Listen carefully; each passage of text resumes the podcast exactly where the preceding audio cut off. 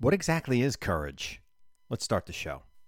We are now the defenders of the stronghold of democracy and of equal opportunity. I'm Chris Hahn. Welcome to the Aggressive Progressive Podcast.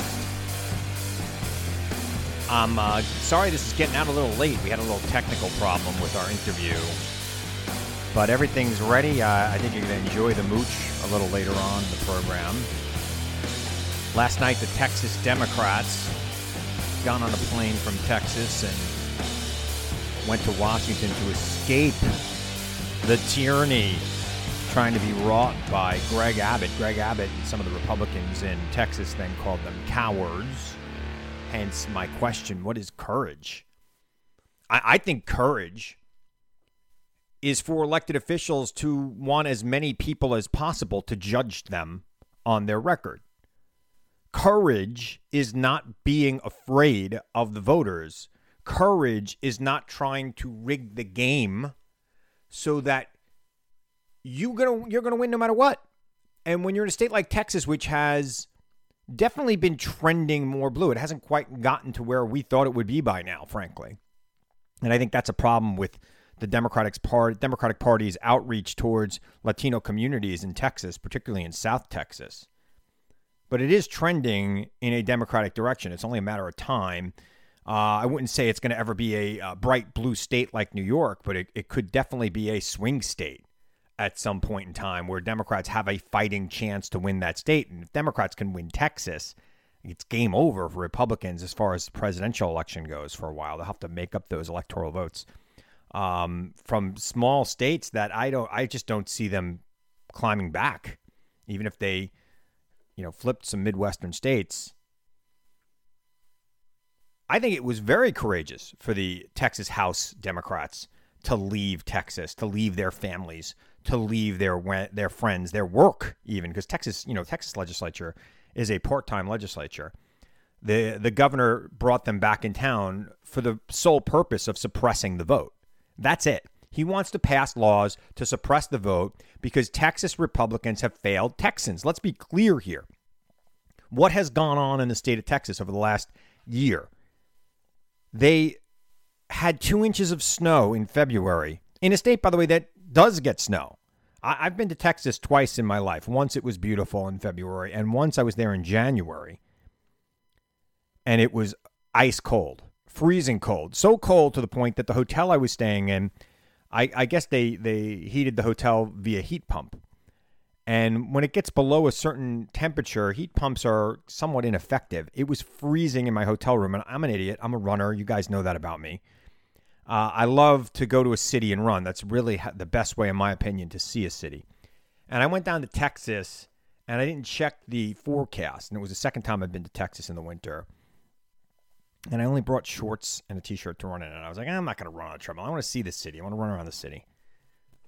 And I ran around the city. I was fine when I was running. It was like 30 degrees. I was fine running in the shorts and the t-shirt. You warm up pretty quickly running. The problem was that when I got back to the hotel, I could not warm up. I turned the heat way up. I got in the shower. I could not warm up. I wound up getting a cold. I was sick for like a week. Not not like deathly sick, but just like that nagging cold for a week. So it gets cold in Texas.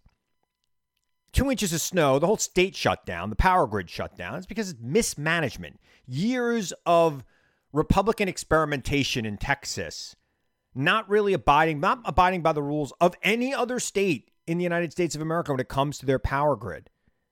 And people who were fortunate to turn their power on for a little while during that brief period in February were hit with huge electricity bills. I'm sorry stand before the voters and tell them why that's a good thing. Tell them why your deregulated power grid, your inability to clear the roads in the snow is good for them and what you're going to do to change it next time. That would be courage. That would be courage. Making it so people who are mad at you can't vote or making it harder for them to vote, that's not courage. That is what cowards do. Greg Abbott, Texas Republicans. And I get it. I get it, Greg. You got two ca- you got two challengers to your right. Allen West and some other nut job. And Allen West By the way, Allen West is, you know, one of the top nut jobs in the world. I mean, he was a Florida congressman, became the Texas Republican Party chairman. I don't know how that works. And from what I would understand, he wasn't very good at being a congressman. But he resigned as being Texas Republican chairman a couple of weeks ago so they could challenge Greg Abbott for the Republican nomination for governor. Good luck with that one. That'll be a fun, crazy versus crazy. I mean, Greg, I don't think Greg Abbott, let me be very clear. I don't think Greg Abbott's that crazy. I think Greg Abbott's like all these other Republicans in this country. They're going along with all the nonsense of the far right extremists in their party. And Greg Abbott's right there with them. Now Greg Abbott's worried for his life, uh, his political life, that is. And he's going to, you know, try to say that the, the big lie even happened in Texas, where the Republicans won in Texas. They won everything. There were there was record voter turnout. Republicans still won. They competed and they won. They actually won by increasing their margins with non white voters in Texas. Democrats underperformed with Latinos in Texas. So now you're going to tell me, because I guess Democrats are figuring out that they need to work on getting those Latino votes, that they're not going to be there. Thank God.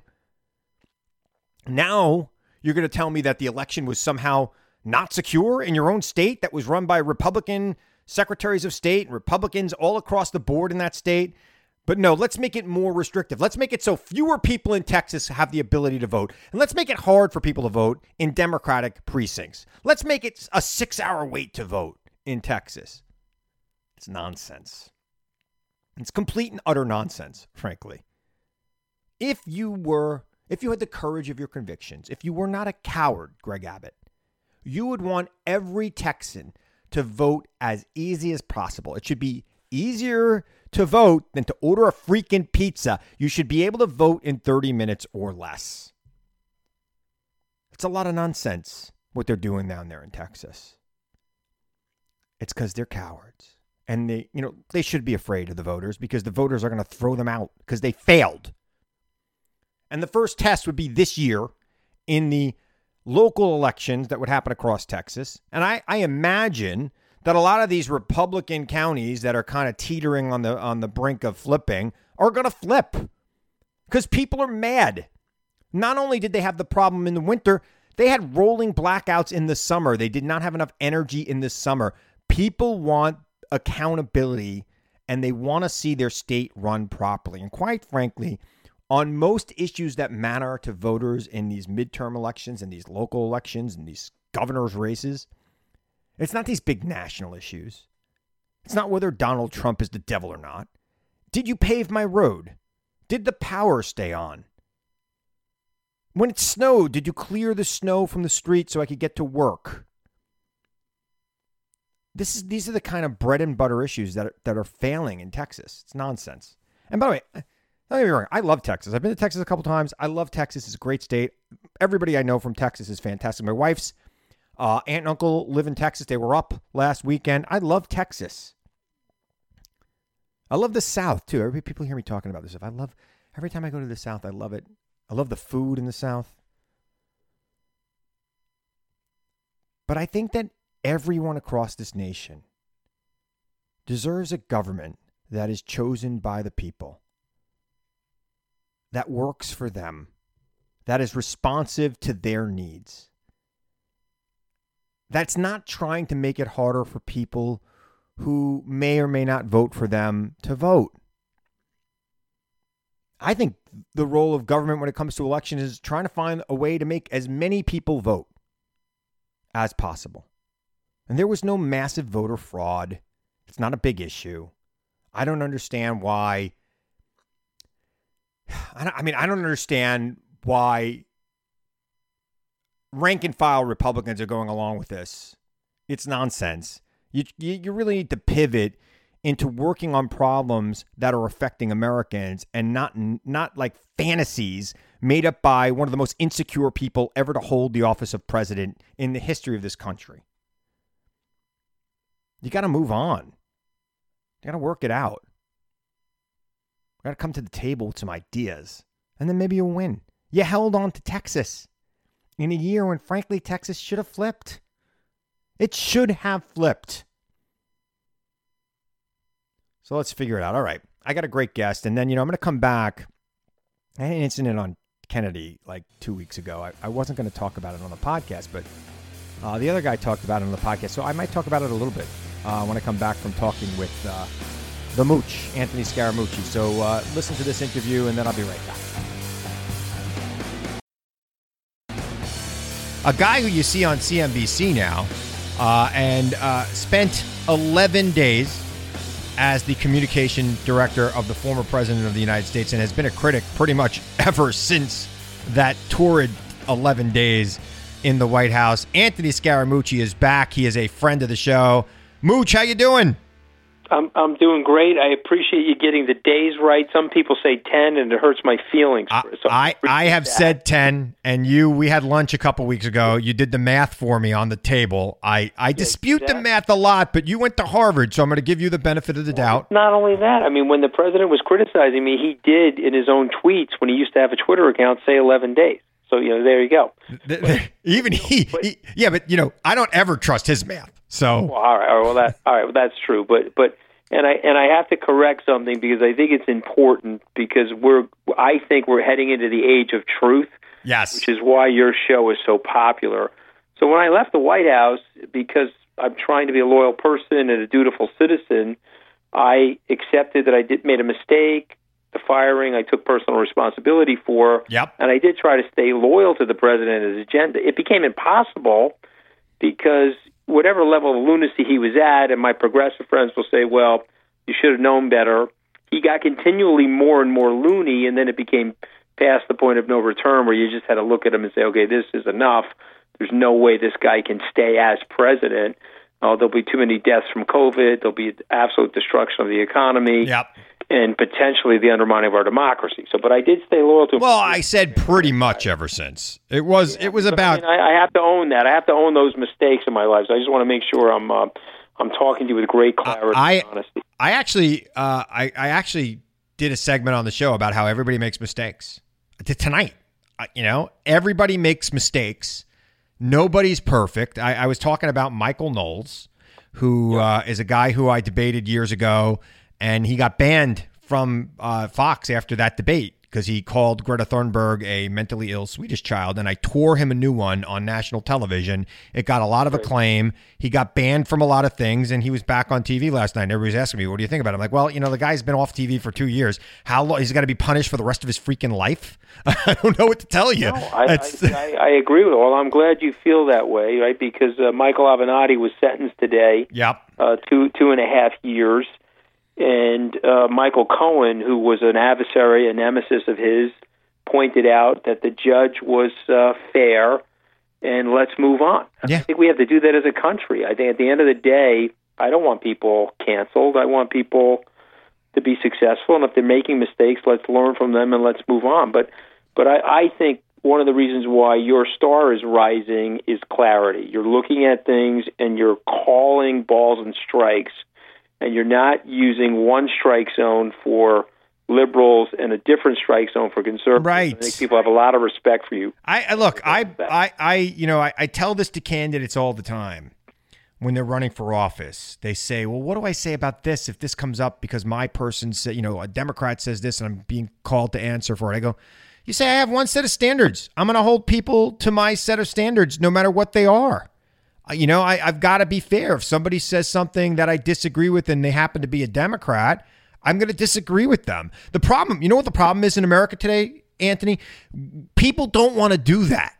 Like on the right or the left, if the right, if somebody on on my team says it, mm-hmm. you know, then I, I'm okay with it no matter what it was. And we saw that a lot with Trump right? Trump was saying things that for years were the opposite view of Republicans in this country. But because Trump said it, all the Republicans decided to change their view on a dime. They had no principles. Well, I mean, you, you, you, you, you and I are in agreement with that, and I also think that they've made a decision, rightly or wrongly, that they care more about the preservation of their own power yes. than any set of principles, any set of democratic principles and you know they're losing the game on their ideas. They haven't gotten a popular vote win, and God only knows when. Let's go over the math. They, they they've gotten one popular presidential vote win since 1988. Yep. Okay, that was the 2004 election. Yep. So- Took a war uh, to do that, frankly. Yeah, so they're losing in the battle of ideas, uh, but yet rather than renewing their ideas, re-engineering their strategy, coming up with a different approach, they're tripling down on insanity. Now, why are they doing that? Yeah. Why are they doing that? Do you know the answer to that? Because I, I, I live with these. I I think the they're doing it because they have bought into a set of beliefs that the other side is evil of some sort and that they must have power. That- that- okay, so that's exactly what it is. It's a supremacy issue. We're smarter than the other side. We're better than the other side, and uh, and and this is what people do. This is what causes systemic danger in a society. Uh, you want to call it white supremacy. You want to call it superiority. You, whatever you want to call it. By the way, I'm I'm I'm I'm going to be critical of the left as well. There's elements of critical race theory that I don't like. Uh, I, I don't. I don't think we we want to be in the blame exercise in 2021. We want to be in the healing, and we want to be in the going forward, trying to make life as fair as possible. But I don't. Yeah, but but Mooch, the only place you're going to learn about critical race theory is at like five or six law schools in America. This is like the thing about critical race theory. I was at. I was at one. Of I know you were, and you probably didn't even you probably didn't even take that class because it was an elective, and you probably didn't take I electives. took it. No, I'm going to tell you why I took it. Okay, because uh, I don't know if you remember Derrick Bell, the legendary civil rights lawyer that's now deceased. He Yep. Back in the news recently. He was the first African American tenured professor at Harvard. Uh, he was my faculty advisor. I wrote a third year paper there um, about housing discrimination quotas. And I took the critical race theory stuff because I really wanted to understand their point of view. Yep. And you know this as being a lawyer. You've got to delve into what the other people are thinking. John F. Kennedy said long ago that it's important for me to understand the other side. There are smart people on the other side, so I need to understand it and perhaps challenge my own thoughts Right. to see if there's common ground. We're not doing that anymore. Mm. Your thoughts are bad. You're not part of my tribe. My thoughts are good. I'm in my tribe. Right. But your your thoughts could create bad outcomes for people. No, it's okay because it's my tribe. Yeah. Anything that happens, I will reconfigure and justify. I'm going to move the strike zone. It is it is amazing. principle. It's it's amazing, Mooch, and you hit the nail on the head. It's tribalism because if you ask most Trump voters about the Biden agenda but don't subscribe it to Biden, do you like this? Do you like that? They like it 70, 80% of the time. You assign it to Biden, it's 20% of the time. It's it's amazing to me. Well, but there's bias in that, you know. I mean, Yep. you, you, you, you, you know, and and so. But listen, the good news is President Biden is by and large doing a good job. Are there problems? How could there not be? what course. president hasn't been faced with problems or a series of crises? Richard Neustadt, the presidential historian at Harvard, he said if it gets to the president's desk, it means there were five thousand other people in that government that couldn't make the decision. Yeah. And so it's typically a decision between this is going to be bad or this is going to be even worse than bad. Right. And ultimately, every president is vexed with that dilemma. Yeah, it's horrible, horrible stuff. All right, so I'm running up against a break here. Uh, that's one of the things I hate about syndication. Uh, so I'm gonna, I want to just, you know, quickly, quickly, quickly. Worst thing that happened this week in politics, in your opinion? Well, I mean, the the worst thing that happened this week in politics is Donald Trump.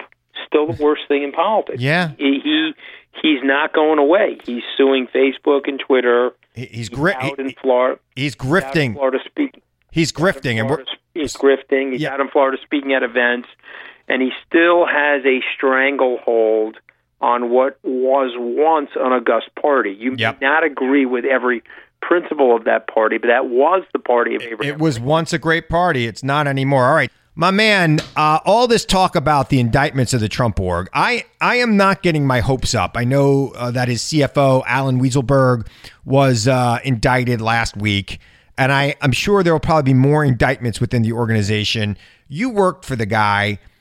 I mean, he didn't use email. He wants to insulate himself with layers of other people around him. What do you think's going to happen here? So we had lunch, and I said to you at lunch that to indict a president, sitting former president, there's got to be a super high fr- threshold. Imagine those prosecutors' embarrassment if they indict the sitting president and he gets off. Yeah. And particularly this president, in terms of the way he would use that as a political, it would almost be like a flamethrower. Oh. Would be descending on the masses. Yep. So, so I have been in your camp, which is unlikely. Uh, didn't buy into all of the stuff related to him because I remember, as you know, he doesn't use the email, as you just pointed out.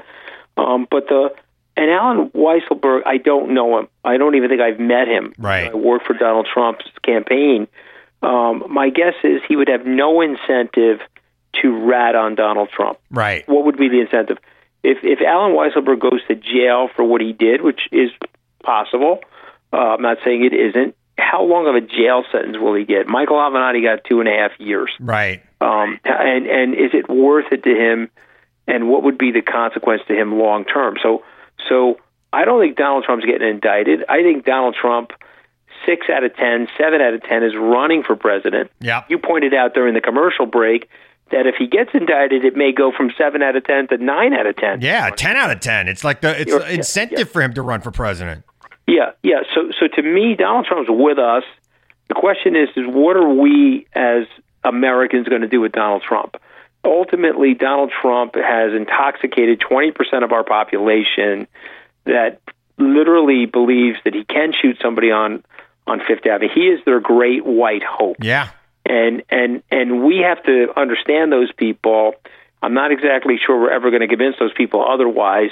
I'll take you back to 1940, the election of 1940, and the crisis that the country was having, and the America First movement Yep. that Charles Lindbergh, Father Coughlin, these lunatics that were America centric people.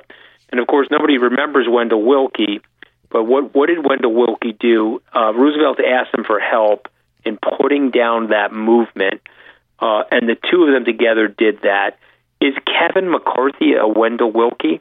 Is Mitch McConnell a Wendell Willkie? No. I think you and I, I think you and I know the answer to that. Yeah. So that that that that that gives me great pause and makes me worry because what we need right now is a Wendell Willkie to team up with normal, practical people and put down this fire that's burning in the former party known as the Republican. Well, you are you're hitting the nail on the head there, and it's something that you and I have talked about a great deal over the years here. Uh, you know, we've known each other for about a year now.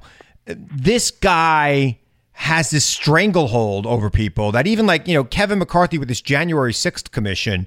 Kevin McCarthy was furious with the former guy on January 6th. His statement on the floor could have been made by me. And now he won't even support this. He didn't want to support the commission.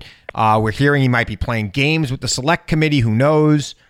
I don't expect these people to stand up to him at all. And and the question is, why aren't more Republicans standing up to him, walking away? Uh, they get primary. Yeah, They get they get schooled. You know, Eric Cantor. I'm going to take you back. yeah, Eric Cantor wanted a immigration deal.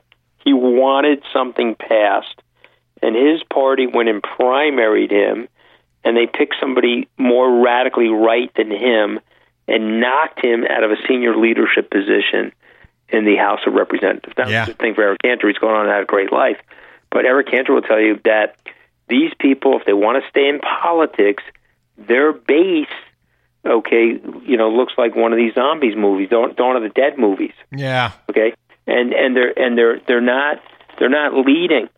Uh, a leader would go to the base and say, "Look, we got to get this right. We got to get it right for all Americans, not for just our brand of Americans or our tribe." And so none of them are willing to do that. Wendell Willkie in 1940, he was defeated by Franklin Roosevelt. Controversial election because Roosevelt broke George Washington's uh, vow, Right. The vow not to run for a third term. But look, we're going potentially going into a war. I'm going to run. Willkie was defeated. He went to see him. How can I help you?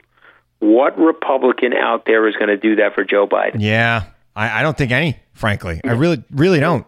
I mean, John McCain died too soon. Frankly, John McCain would have done that. John McCain, John McCain, may his soul rest in peace, would have done that. So what we have to hope happens, and I'm working on this, that we hive off or break up a large enough piece of the Republican Party that you decimate that party and you turn that into a minority party, an, an undemocratic minority party that breaks up and eventually splinters and then hopefully gets reformed. Well, well, wait, way, wait a minute, wait, wait, wait, wait, you wait. think of Liz Cheney, she's trying to do that. Uh, so let me just stop you there. You just slipped something in there. You're working on that. What do you mean you're working on that? I'm working on that. I've, I've teamed up with a group of people, uh, former Bush people, former Romney presidential campaign run people. Uh, we're organizing and we're working on what will be a movement. It'll sort of be a center right alliance. You remember, you may remember uh, Miles Taylor, who Yep. wrote the Anonymous book. It's a it's a group of what I would call rational, pragmatic Republicans. Uh, your progressive friends may not agree with every one of their ideas, but I think they have something in common with your progre- progressive friends is that they want to preserve the integrity of the democracy. Yes. Uh, If I'm going to lose to AOC, I want to lose in the intellectual marketplace of ideas. Mm. I don't want to lose as a result of voter pr- suppression or gerrymandering, you know, meaning or or win for those reasons, right? I don't want to redistrict and suppress people from voting so that I can win. I want to be able to state my case and in the intellectual free marketplace of ideas beat the person. If I can't do that, then I got to I got to focus on rebranding and rethinking. Or thinking of new ideas. Yeah, that's exactly right. That's what this country's about.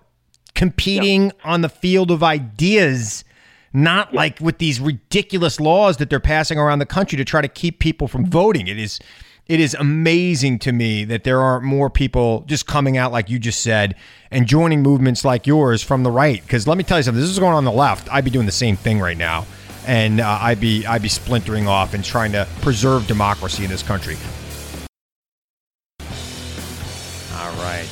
So sorry that Mooch interview was a little short. I uh, I had a problem with the last segment of that interview, the technical difficulty I was talking about earlier in the show. I couldn't recover it to a quality that I felt was good enough for this podcast. So, but if you know what, I'll tell you what. If you if you want to hear it, you could at you could go to uh, my ChristopherHahn.com uh, website and just shoot me an email from there, and I'll send you a copy of it. As long as I don't get a thousand requests for it, because we are getting a lot. We are doing pretty well here, so I uh, I don't know if I could get a thousand of them out, but uh, I'll tell you what. If I get more than 150 requests for it, I'm just going to put it up on the website in its original form. It sounds horrible. You could hear us, but it just sounds like the quality sucks. So I, I didn't want to put it in. So that was the problem. That's why this podcast is late today. And and the Mooch is great. He'll be back. In, you know, in a couple months, I'll have Mooch back and we'll chat. And hopefully, I won't have the same technical problem uh, with the Mooch. But I always enjoy talking to him. Always enjoy talking to people who have experienced things and kind of regret it. And you know, that's that. So let me segue into uh, this whole thing with Dave Smith. So you know, there's a Venn diagram of people who listen to this podcast and listen to uh, listen to Dave Smith's podcast, and there's probably one person in it. It happens to be somebody who I'm pretty close with. And I was playing golf with him uh, yesterday, and he said, "Oh man, when are you going to debate Dave Smith?" I go, "What are you talking about? I, I debate Dave Smith all the time on Kennedy and." Frankly, we had a, a pretty raucous debate last week. He's like, Yeah, I know. He played it in his podcast. I'm like, He played it in his podcast. So, first of all, let me say this the debate I had with Ben Smith, um, I guess it was a week and a half, two weeks ago on Kennedy. I'm not proud of that debate. Let me be clear. Um, I got annoyed with him because we were talking about the ban of Sha'Carri Richardson from the Olympics, something that I and him and I agree with on. I, I agree with him almost 100% uh, on everything he said. I did not like the fact that for the second time on the show, he turned it into a partisan attack on Biden. I also agree with him that Biden's position on marijuana and other drugs in the 90s was completely wrong, as was everyone in this freaking country. Democrat, Republican, independent for the most part. If you were elected to Congress in the 90s, you probably had a bad position on drugs. You know who didn't have a bad position on this in the 90s? Maxine Waters, who in the next block on that same segment, Dave Smith and Kennedy and Tim Carney all ripping apart for something else, for um, critical race theory, which is the latest bogeyman of the right. But anyway, I'm not here to talk about that right now. You you know where I stand. You also know where I stand on drugs. My brother died of uh, abuse from drugs two years ago, two years ago, almost to the day. Um, I feel very strongly that had marijuana not been an illegal substance, my brother would still be alive today. My brother started using marijuana probably in middle school and moved on to heavy drugs, hard drugs by the time he was in high school. Now, had he been going to 7 Eleven to buy marijuana cigarettes, like I used to go to 7 Eleven to buy beer with a fake ID when I was his age, it would have been a gateway to a Slurpee. It would not be a gateway to freaking heroin. So, yeah, Dave, you and I are on the same freaking page when it comes to drug use. I believe that this country has put the wrong people in jail for this. I think that the drug manufacturers and the pharmaceutical com- companies in this country are as to blame as any street level dealer is to blame. And surely more to blame than the addicts that we spent the 90s and 2000s lock and the 80s locking up. So I agree with you on it. And maybe I was just a little pissed off that uh, you and Kennedy decided to make this about Joe Biden. So yeah, you know, I probably shouldn't have done that. Love me, baby. What was that like? Love me something. I can't remember. I don't know what I do. Okay, I'm an improv comic. Another thing, you know, on his podcast, he's accusing me He's accusing me of talking points. Okay? Look, Dave, you're a stand up. You write your act. I don't write anything. I'm an improviser. I didn't write this freaking podcast, and you probably could tell by how bad it is today. But I it's it is a nonsense thing. Now I'm happy to talk to Dave about drug policy, about comedy, about politics, about the reality. I, I really want to have a calm conversation with him. He seems like a smart guy. I've been on TV with him a lot. Um, you know, I don't know. People uh, have bad days, and I was annoyed, so I reacted poorly. Frankly, um, maybe I'm just getting burnt out on this ridiculous narrative that Joe Biden is the devil, and it's a narrative coming from the right. And I get it, Dave. You you call yourself a libertarian, and from what I see, you believe in libertarian policies. But frankly, listening to your podcast, as I had to do yesterday, it wasn't bad. And I'm not saying it was bad. Listening to your podcast seems a lot like every other conservative show. After you had your time, you know, having fun with our segment, which was fine, you move on to talk about Joe Biden having mental difficulties which is just a ridiculous right wing meme. After you spend 20 minutes accusing me of talking, having talking points and going on TV with talking points and being something out of the 90s, which I guess was your way of saying I was old when we're not that different in age. I mean, I'm probably I'm in my 40s, you're probably in your late 30s. You know, we're about the same age. I know it's hard and when you cross over that line into 40 land, you'll understand. but I get it. Whatever. Whatever makes you happy. I don't want to fight with you. Let's have a conversation about politics. I, I reached out to him. I, I sent him a message on Twitter and I reached out to the producers over at Kennedy and, and said, please give Dave my cell phone to text me so that we can arrange to be on each other's radio shows. I have a radio show. The interviews I do here are from my radio show. I do the podcast in the house. The radio show I do at a studio. And I'm happy to have you on the radio show. Happy to go on yours. Happy to do it in person. I've got my shots. I'm ready to go. Happy to come meet you in Brooklyn or wherever you live. I think it's Brooklyn. And uh, happy to have you out here. Come out for the day. I'll buy you dinner. We could talk. It'll be nice. I think that, that the world needs more of that. And I do think he's a smart guy. Uh, I do. I know he called me an idiot on his show. He didn't call me an idiot on TV. Kennedy did, but he did not call me an idiot. Uh, but he, you know, he, he insinuated that I was not so smart. Uh, but that's fine. That's fine. You know, it's it's TV news. It's kind of hard.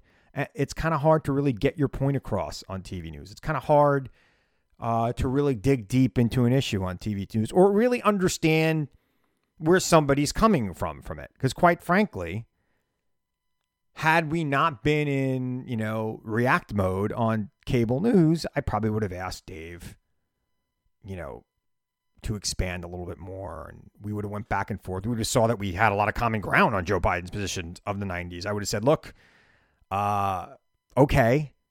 Yeah, and I did pivot to uh to where's the right on this currently, right? You're, talking about Joe Biden in the 90s, but the right is somewhere currently and and the problem starts in the 80s. Actually, he he actually pointed out Joe Biden was to the right of Reagan in the 80s. Politics in America changed dramatically after Reagan got reelected. It, you know, when when a guy gets 49 states for his reelection, things start to be played on his turf. And it has remained that way. It still remains that way. It's it, really Donald Trump the thing he disrupted most was the Reagan worldview of politics, at least from the right. It's the one thing I appreciate about Donald Trump, frankly. It would have been hard for any politician in the United States of America to be completely opposed to Reagan, with few exceptions. I mean, I mentioned Maxine Waters a little while ago who, you know, they love to pick on. But Maxine Waters had the courage to stand up to Reagan in the 80s and, and to Reagan's policies that dominated this country till about five years ago. Joe Biden was no different. Whether he believed in them or whether he saw that's where the political landscape is, whatever. As president, he has not acted on those policies. He has backtracked on those policies. And I said, he's evolved. And they made fun of me saying he's evolved. He has evolved. The whole country has evolved. It's very easy to be on the outside throwing a bomb at something. It's very different to be on the inside governing and trying to make things work. And I think Joe Biden did the best he could with the information he had in the game that was being played politically in the 90s and 2000s. And I think as president, he has moved to the left on a lot of these things. And I believe, look, I truly believe that by the end of the Biden administration, marijuana will be fully decriminalized. Now, well, it's decriminalized now, basically, but it will be legal. It'll be taken off that schedule that it's on right now with heroin and other incredibly dangerous drugs. It is ridiculous that it was ever there to begin with. I've said this before, I'll say this again. I know a lot of potheads I do a lot of improv comedy, a lot of potheads in that game. I also know a lot of alcoholics because I played football in college. A lot of alcoholics that I played football with. Uh, the alcoholics will try to punch you in the face.